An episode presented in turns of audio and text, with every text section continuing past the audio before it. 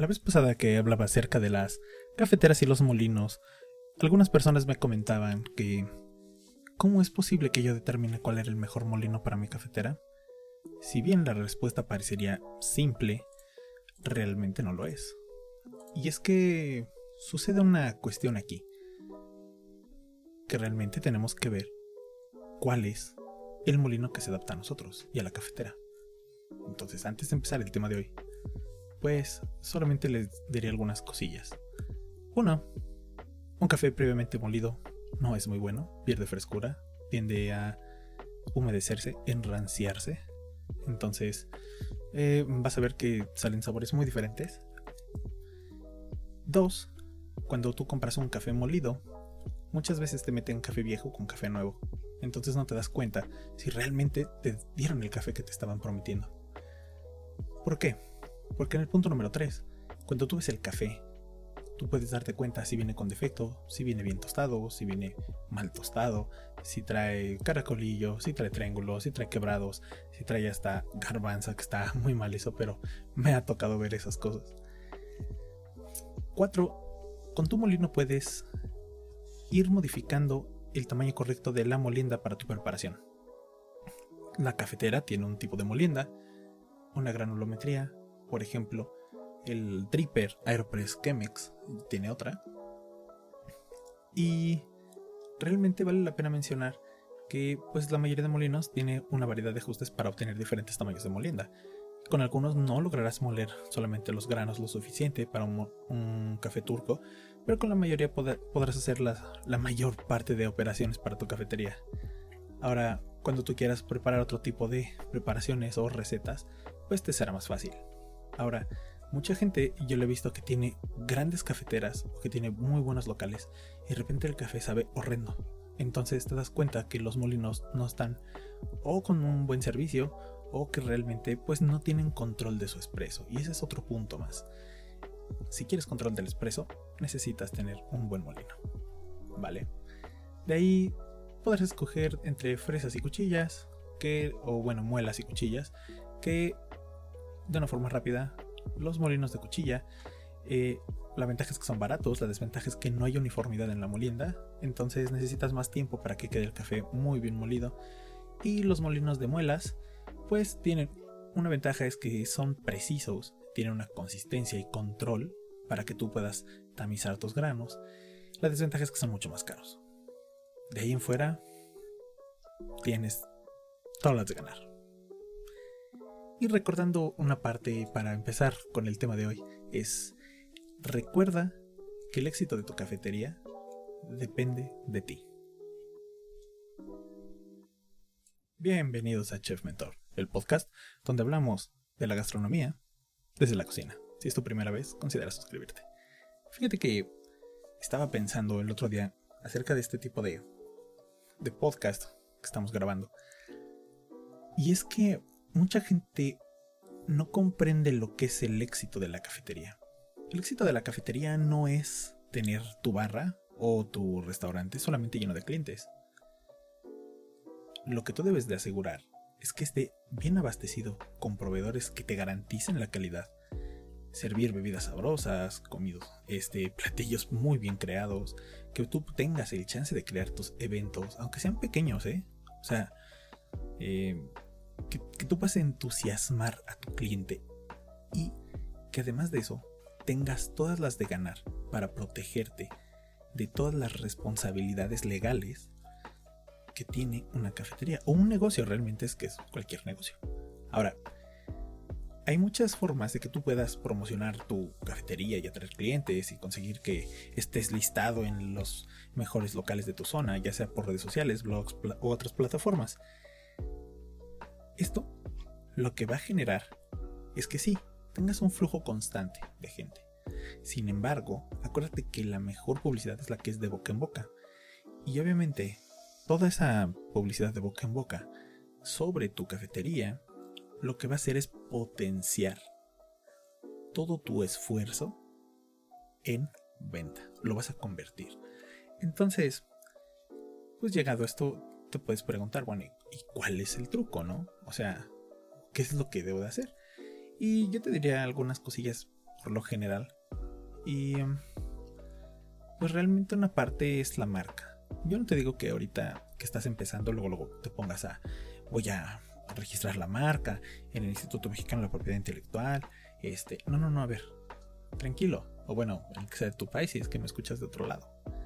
No, yo creo que la marca es ese concepto en el cual te estás tú a ti mismo encasillando. Entonces, te voy a poner un ejemplo. Las cafeterías más famosas del mundo tienen una marca que es distinta y que los hace completamente únicos. ¿Vale? El punto importante es que se te ocurre algo completamente nuevo, que eso realmente es lo difícil, en lugar de solamente copiar algo que ya, te, que ya les funciona en el pasado.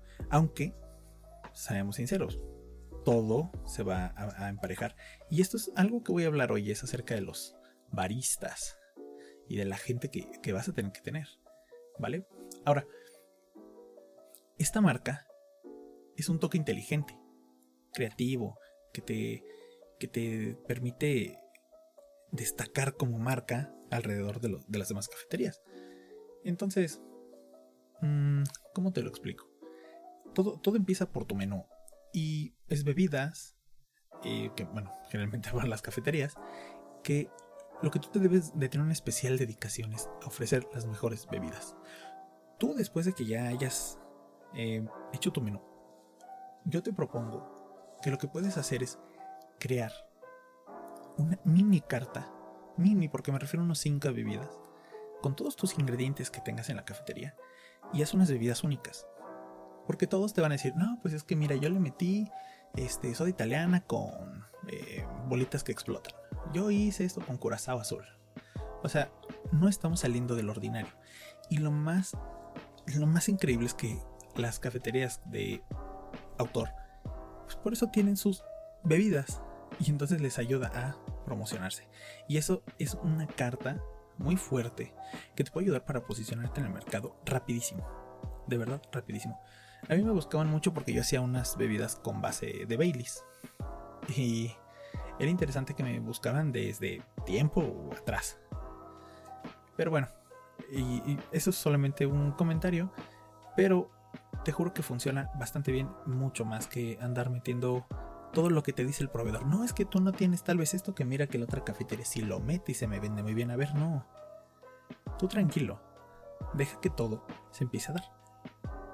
Yo no te digo que no manejes un estándar, pero el estándar póntelo tú primero para que tú, tú, y tu gente lo puedan cumplir.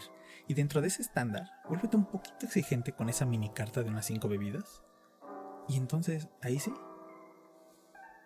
Tú esmérate o ponte creativo. Ahora, otro punto es el servicio. Eh, así como las cantinas o los algunos bares o restaurantes de lujo tienen los mejores meseros, tú puedes meter lo mismo. Y es que realmente el servicio, en este caso el mesero o el barista, o hasta tú, eh, lo que vas a lograr es que ellos representen completamente la imagen de tu marca, porque es tu marca. O sea, todo el momento que le pones café Pedrito, pues entonces todo es un café Pedrito, o sea, toda la gente que, entra y toda la gente que, que elabora ahí. Entonces, de hecho hay una regla ahí que me acuerdo que me enseñaron en la escuela que se llamaba de la regla de los tres segundos, ¿no?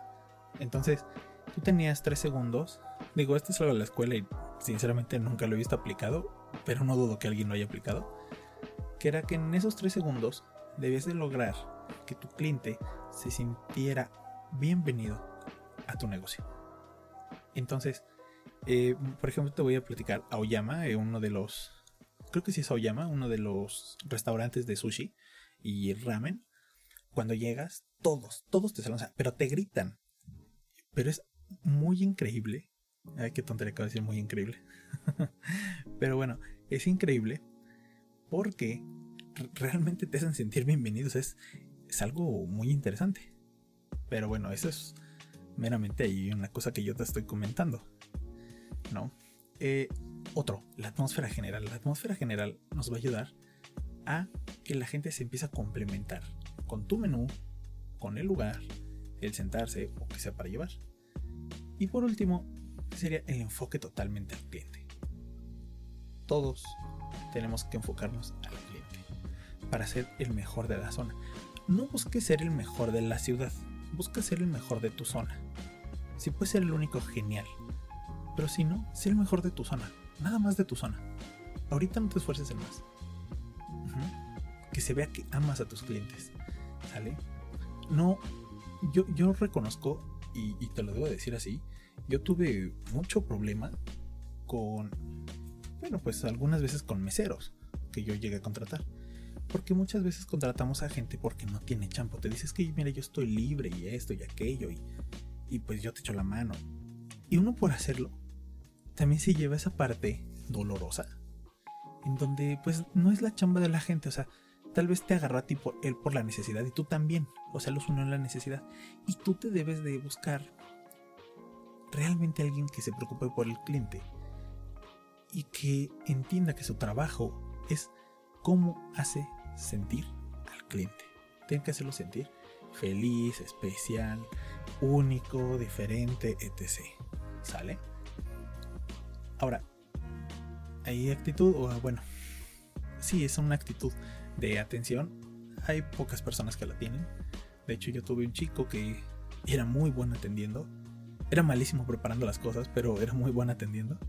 Y la verdad la gente lo quería mucho y él podía socializar y era uno de los chicos que más me vendía, ¿no? Tuve una chica que hacía unos desayunos increíbles. Y aparte de eso, ella lo que hacía era conectaba muy bien con los clientes. Sin embargo, con las clientas no. Entonces era así como, oh, ok, con los clientes pega muy bien, con las clientas no tanto.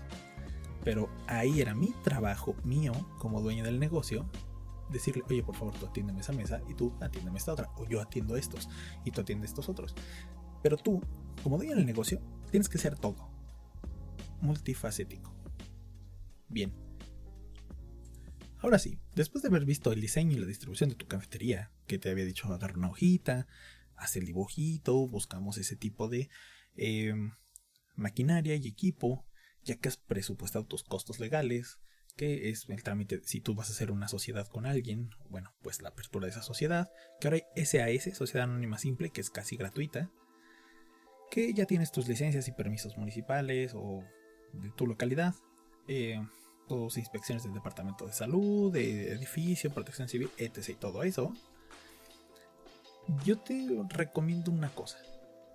Toma en cuenta que para poder abrir, muchas veces necesitamos ya sea un sitio web. Yo, la verdad, creo que con uno gratis podrías empezar. Hasta uno de esos de Wix. O un blogspot o tu misma página de Facebook, pero bien administrada. Eh, te recomiendo unas cámaras de seguridad. Tu punto de venta o TPV. Aparte de tus señalizaciones, eso sí es importante, ¿sabes? Las señalizaciones, porque luego llega Protección Civil, te dices que no las tienes y. Bueno, al menos en México, y bye, ¿sale? Y bueno, pues tu tablero con un menú, un caballete, muchas veces funciona porque le estorba a la gente al paso y aún así lo ve. Si se puede y estás en las condiciones de tener visitas afuera y esto, sería genial. Ahora, aquí viene lo espinoso. Es, si, tú, si tú no vas a tener gente contratada, sáltate esta parte. Pero si sí la vas a tener, como sé que la vas a acabar teniendo, es tu presupuesto para contratación del personal. Fíjate que cuando tú tienes, por ejemplo, un kiosquito de café, una islita o un carrito, este, un food truck, hasta una bicicleta, pues realmente contigo la haces, ¿no? Pero cuando ya empiezas con esa pequeña cafetería, pues vamos a necesitar mínimo una persona. Mínimo una persona. Y créeme que no, no es por aburrimiento, ¿eh? En la cafetería nunca te vas a aburrir. Pero sí es porque tenemos que generar los programas de limpieza. Mínimo esa parte. Ahora, lo que necesitas saber es qué te está pidiendo, en este caso México o tu país, para poder contratar a alguien. Por ejemplo, aquí te van a decir prestaciones de ley. Entonces tú debes de cumplir esa parte. Ahora, no todos la cumplen. Yo en un principio no la cumplía. Debo decir que estuvo muy mal, sí. Sin embargo, pues también era experto. Y pues después fui arreglando todo con el mismo tiempo. La gente también entiende muchas veces que pues cuando un negocio va empezando pues no tienes tal vez todo al 100, pero sí es importante que tengas este pequeño presupuesto para que te ayude, ¿vale? Tu decisión será si contratas tal vez un barista o si vas a contratar, tú eres el barista y te, estás poniendo tu cafetería, bueno, pues que contrates un buen mesero o alguien hasta que te, que te ayude a limpiar. Porque hasta limpiar tiene su chiste en un restaurante y no creas que es lo mismo que limpiar la casa. Ahora, eh, ¿qué parte de esto es donde empieza lo, lo, lo quisquilloso? Bueno, vamos a ver qué es lo que necesita realmente un barista para ser contratado. Ahora, si nos ponemos exigentes, la Sky, yo, bueno, yo estoy en la Sky, pero ahora ya es la Sky, Specialty Coffee Association. Te van a decir que primero, bueno, tienes que tener el Barista Skill Foundation, que son los. es la introducción al café, o bueno, al mundo del café, y te enseñan lo básico de ser barista. Cómo calibrar tu molino, cómo hacer un espresso, porque el espresso es la base de todas las bebidas. Acerca te van a decir también de eh, cómo debe de venir el café, los defectos, sus características, las, las características de una máquina, si esta máquina requiere o no de ciertos tipos de cuidados. Y bueno, es un abanico amplio de em, lo mínimo que necesitas saber como barista. Yo te recomiendo que tomes un curso. Yo. Ahora, si tú eres el dueño de negocio, tal vez no necesites el papel, entonces puedes tomarte uno más barato con baristas que andan por ahí dándote el curso. Yo no recomiendo generalmente ninguno. Yo lo estudié en directo en la Specialty Coffee Association. Entonces, bueno. Ahora, lo segundo es que te dan el de barista intermediario o intermedio, ¿vale? Te enseña los métodos de extracción, como el Aeropress, como el Ben 60, como el diferentes tipos de sifones, como si eh, tú puedes hacer cataciones, eh, cómo inducir al cliente para que pruebe otro tipo de bebidas, bebidas como la torre fría o el cold brew en este caso. Este, no solamente hay el cold brew en torre, sino que también está en cubeta. Y bueno, todas estas cosas que ya van armado más barista. Por eso te decía que, pues sí, o sea, tú puedes según innovar en la carta, pero realmente no estamos innovando tanto. Innovamos en bebidas de autor. ¿Por qué? Porque la mayoría de cosas los baristas ya lo saben. Sale, toman ellos sus cursos y pues trabajan con diferentes cafeterías. Después de ese te sigue el barista profesional, que son cursos donde, eh, aparte de, todo esto que te digo, ya se dedican más a lo que es el grano. Y de aquí ya se derivan hacia lo que es el Q-Grader, el R-Grader y bueno, pues dependiendo otro tipo de, de em, calificaciones que requieran. Q-Grader es de los de Arábiga, R-Grader de los Robustas. No son los únicos cafés, también existe este, el Ibérica, por ejemplo, que es otro tipo de, de café. Y bueno, pues son muchas, muchas cosas, perdón, de, de, cosas que van conjugándose. Pero te recomiendo mucho tengas esto. Ahora, ¿por qué te estoy diciendo esto acerca de los baristas? Preguntarás. Pues hay una cosa. Un barista certificado, un barista que no es certificado, realmente no tienen tanta diferencia. Si es que estudiaron lo mismo. Ahora, recuérdate que eh, la Specialty Coffee Association, pues los títulos son internacionales y te homologa para estándares de preparación del café. Si tú contratas un barista de este tipo, es porque tú tienes las ganas de poner una cafetería de este tipo, de especialidad. Ahora, la SKY ahora tiene programas de habilidades del café, de sostenibilidad, de técnicos, que es de hecho el más reciente, que te dicen acerca de cómo viene, eh, bueno, que ya son más técnicos en, el sentido de todo lo que interviene en el proceso del café y la trazabilidad del mismo. Ahora, hay algo que no hemos entendido acerca del barista. El barista es casi completa la imagen de tu café. Yo tenía dos baristas. O sea, yo, yo por sucursal tenía dos baristas, el de la mañana y el de la tarde. Entonces, estos baristas lo que tenían que hacer, pues literal, eran atender a las personas. Entonces ellos tienen que estar perfectamente bien orientados, y esta es una recomendación, orienta a tus baristas al trabajo en equipo. Sí, puedo tener un super barista que sabe mil cosas, pero si no puede atenderme a un cliente, entonces no te está funcionando. Ojo, no me refiero a que todos lo hagan, no, no, no, nada de eso.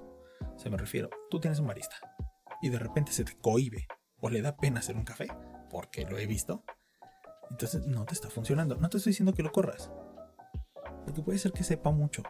Entonces lo que necesitas es un empujón tuyo, o sea, sí, un empujón fuerte, que lo avientes al ruedo, ¿sale? Sí, sí, sí, mucha gente te va a decir, no, pero es que no, porque mira que me da la pena, que si esto, que si aquello, que si lo otro, que... No, hay otros que como que no le quieren enseñar al de al lado y entonces, por no, por ahorrarse la enseñanza a alguien más, ellos van por otros insumos y entonces te dejan al cliente ahí colgado, ¿no? Por esa parte ególatra que existe. Este rubro es un poco ególatra, o mucho. Pero realmente créeme que pues está muy interesante y todo lo que vas a conocer del café. Te recomiendo vayas a todas las expos que puedas ir de café. No te cases con ninguna marca. De favor, te lo recomiendo. Es tú háblales y diles, ¿sabes qué? Quiero conocer tu marca y mándame algo. Y ya ellos sabrán y tú verás si te conviene la marca o no. Ahora, ¿qué más? Eh, un barista, aparte de que debe de estar enfocado al trabajo en equipo, debe estar enfocado en la limpieza. El barista, ¿qué es lo que hace? Llega, prende la máquina. Por lo general, ellos hay, veces que son también hasta los encargados de cobrar. No te puedo decir que sí, no te puedo decir que sean todos los casos. Pero, pues cuando estás empezando en esto, pues por lo general sí. Entonces, lo que tienes que hacer es enfocarlo, aparte del servicio y, o sea, la atención al cliente, es a la limpieza. Muchas veces llega el barista, eh, prende la máquina o prende el local, eh, empieza a limpiar su, su, barra o su contrabarra también, si hace todas las bebidas frías. Este, y entre lo que está haciendo eso, pues ve el molino, ve que el expreso salga bien, checa el agua, checa el garrafón de desperdicio, ve todas esas partes. Es importante que tu barista, antes de iniciar, mínimo le dé una cepillada a la máquina para que el café sepa bueno. Y al final de su turno, lo que debe de hacer es limpiar la máquina de nuevo. Que sí, que le puedes poner cafiza, sí. Puedes este, utilizar otro tipo de detergentes también. Te recomiendo que sea especializado, pues sí, porque te ayuda a quitar los aceites que trae el café. El café trae aceites dentro, entonces pues se pegan en la máquina y si tú no los limpias, pues vas a ver amargo. Sale a quemado. Ahora, todo esto, esta parte, eh, lo que tú tienes que ver es qué habilidades mi barista necesita completamente para operar mi barra de café, la mía. Desde aprender a ajustar su molino con sus técnicas de preparación, el cremado de la leche, el arte late, la higiene, la seguridad. La seguridad es importante. ¿Por qué? Porque la seguridad es no solamente la parte donde eh, como te explico, que no se expone a sí mismo, sino que no expone a los compañeros y no expone al cliente. Entonces esa parte de la seguridad es importante, la higiene otra es muy importante y te lo acabo de mencionar. Siempre tiene que tener limpias las charolas, eh, la máquina, arriba el calientatazas, por favor, que no sea un colgadero. Yo tenía un barista que era bueno, eh, pero de repente me colgaba todos los trapos y yo decía, no, quítalos de la máquina, ¿no? Este, después con el COVID pues ya no podíamos tener abierto, entonces nada más tenemos una ventanita y pues ya si ponía las trapos o no, ya la verdad es que ya no me importaba, estuvo muy mal de mi parte. Pero pues era una parte que ya no podíamos hacer más. No fue un punto de quiebre ahí. Y no solamente digo el como barista, sino pues nosotros como negocio, ¿no? Entonces, ¿qué más te puedo decir acerca de ellos? Pues cuando ellos hagan su, bueno, cuando ellos tengan sus métodos de preparación, ellos deben de seguir, ellos deben de seguir una práctica empresarial.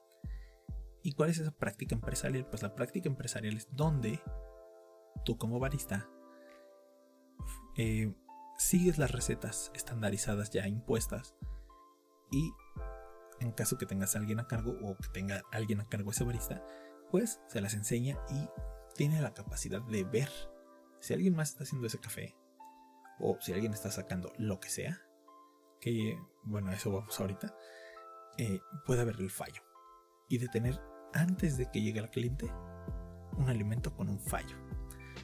Ahora, ¿en qué, ¿a qué me refiero con esto? Cuando tengas un barista y cuando tengas tal vez un cocinero, o sea, que sean tres personas o dos personas, lo que te recomiendo mucho es que todos se sepan el menú completo. Eso es algo súper básico. Entonces, si saben ellos el menú, si ya han probado las cosas y si ya saben cómo se ve, difícilmente va a llegar a la mesa de tu cliente un platillo o una bebida de mala calidad. ¿Sale? Es importante y esa es una de las prácticas empresariales a las que me refiero. La atención al cliente al final se conjuga en todo esto que estamos diciendo y pues tú puedes ver exactamente cómo es que este tipo de, de atención otorgada al cliente pues te va a llevar a un éxito, ¿no? Bien. Así que todo esto que te he platicado el día de hoy realmente te va a funcionar en el mundo operativo. Ahora, el montaje, y, esta es una súper recomendación, antes de que tú vayas a contratar a alguien, por favor, termine el montaje de la café. Tal vez tú dices, oye, ¿sabes qué? Yo lo voy a contratar ya porque quiero que me ayude. Pues está bien, pero te recomiendo que ya cuando esté acabado. Te recomiendo también que te asesores con un buen abogado. Digo, si tienes tal vez un amigo o págale la hora o hasta puedes ir a las escuelas. Eh, que fue algo que yo hice. Yo me acerqué con unos amigos que son abogados y les dije, mira, yo voy a hacer esto. Voy a poner mi cafetería y quiero saber acerca de esto. Y ellos me dijeron, mira, pues tienes estos chances, tienes este tiempo, etc, etc, etc. Que fue muy bueno. Y entonces, por ejemplo, si nosotros retomamos todo esto y lo ponemos ahora sí en lo que es eh, un pequeño resumen pues acuérdate que hablamos de los permisos para abrir la cafetería, que son los trámites del ayuntamiento, la alcaldía, tus asuntos inmobiliarios, o sea, todo lo que interfiere a la renta, ¿vale? Eh, tus trámites fiscales, que son tuyos, por favor, siempre ten a la mano, a la mano eso. Eh, el SAT se pasa de listo y de repente, ¡pum! Adiós. Eh, tu marca, si vas a tener patentes, perfecto, también mételo. Si no, no pasa nada, pero tenlo en cuenta y acuérdate de tus permisos especiales y salubridad. Abajo de 50 metros cuadrados, tal vez eh, mínimo en Ciudad de México, no necesitas pues un plan de protección civil. Arriba de esto sí. Eh, por lo general aquí en la Ciudad de México utilizamos el M03 y el M09, que es aviso de bajo impacto, y el M09 que es encerse en vía pública. Entonces, como este cafetería es un restaurante, pues todos estos pasitos nos van a ayudar para abrir. Bien, ahora, acuérdate muy bien que sería muy bueno que en tu mismo, eh, ¿cómo decirlo? Tu mismo plan, no plan, pero sí este, eh, en este presupuesto, pues eh, te acuerdes un poquitín de que tu barista y, o bueno, tu gente, pues tiene que saber cómo operar. Entonces, en esto de cómo saber cómo operar, me refiero exactamente a su capacitación. Y su capacitación no solamente es, ah, mira, pues tú vas a recibir así al cliente y ya, ya, ya, ¿no? O vas a hacerlo de esta forma, no. Es, quiero que los atiendas de esta forma, o hasta que los llames de cierta manera. O, por ejemplo, este, cuando sea una promoción es esto, cada que cobres tienes que darle, no sé, una tarjeta de puntos, por ejemplo, o que les des un flyer. Ah, que esto es para llevar, pues métele el menú. Y si tú lo vas a llevar, bueno, pues cuando usted quiera algo, llámeme. O sea, que eso está un poco mal porque siempre, bueno, y eso ya te lo digo yo como chef, como que te vuelven más que chef hasta un vendedor, ¿no? Pero bueno, esto es lo que está mandando el mercado y también hay que tratar de ir con él. Entonces, pues sí, tus, tus meseros o tus chicos son vendedores también. Ahora, acuérdate de garantizar el efectivo para cubrir tus gastos hasta que obtengas rentabilidad. Yo sinceramente calculo de entre 3 y 6 meses que ya puedes empezar a vivir, no bien, a sobrevivir realmente eh, de tu trabajo. No te digo que antes no se logre, claro que sí. Eh, de hecho, a mí me pasó con la segunda que abrí. La primera vez que me tardé dos meses y yo ya estaba vendiendo como para no este, estar apoyándome en, esta, pues, eh, eh, en estos ahorros, ¿no?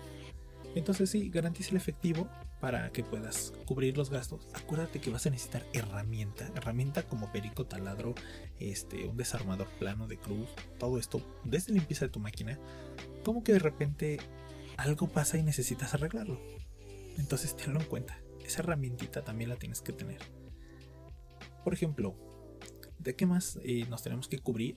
Pues de todo lo que pueda pasar. Como te, te comento, puede haber una fuga de agua, entonces tienes que estar prevenido para todo eso. Ahora, esta parte, esta parte, y, me refiero a cuando contratas a la gente, pues acuérdate que tienes que tener sus contratos, la nómina de tu barista, los inventarios y suministros que utiliza tu cafetería, si vas a pagar algún servicio, o sea, por ejemplo, internet y tu luz, pues tienes que tenerlo. Y acuérdate que tu concepto de cafetería te va a decir qué tanto estás gastando.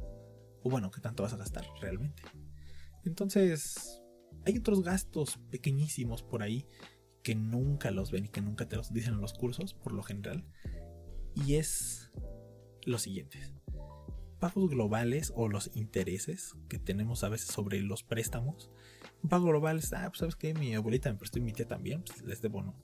Entonces les voy a pagar. Pero sí, pues muchas veces si tú tomaste o tal vez la tarjeta de crédito, bueno, pues hay que pagar los, los intereses y hay que tomarlos en cuenta. La otra es los impuestos, eh, que bueno, tienes opciones como, eh, bueno, como tal vez te lo pueda decir un contador. Yo estuve al principio como REPECO, luego como incorporación fiscal y luego como SA y luego otra vez incorporación fiscal. Este, los honorarios de tus consultores si vas a pagarle a alguien que te ayude. Por ejemplo, si tú compras muchas veces té, los que venden té y los que venden em, ciertos postres, ellos te van diciendo cómo utilizar sus productos. Entonces, tenlo en cuenta antes de que contrates a alguien. Eh, digo, para que les enseñe a tus chicos, ¿no? Eh, por ejemplo, también tenemos que ver la tarifa de mantenimiento de los equipos, el entrenamiento de tu barista, porque tu barista no se puede quedar así. Hay que darle una refrescada a la memoria. Tus costos de envío, tus gastos de mudanza, tus gastos de montar, la luz, el cableado, que es carísimo. Eso sí, es un poco caro. Y pues tus pagos, si es que todavía tienes, todavía tienes este, ¿cómo se llama? Pues deudas, ¿no? Entonces, todo esto lo tienes que ver, finalizando amigos, todo esto lo tienes que ver como una inversión en tu negocio. Es lo último, porque tú estás gastando ese dinero para disfrutar de un rendimiento. Entonces, ya sé que compras solamente una café, un café, una máquina de espresso, una vitrina, un molino y un barista, hasta que te pongas completamente loco y abras todo, ¿no? Un local grandote. Ahora, todo esto y toda esta rentabilidad de tu cafetería va a depender totalmente de ti.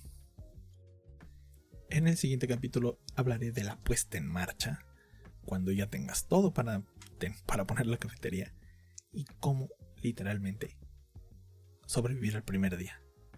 Porque el primer día es dificilísimo. Yo recuerdo que me dio mucha pena. Pero eso lo veremos en el siguiente.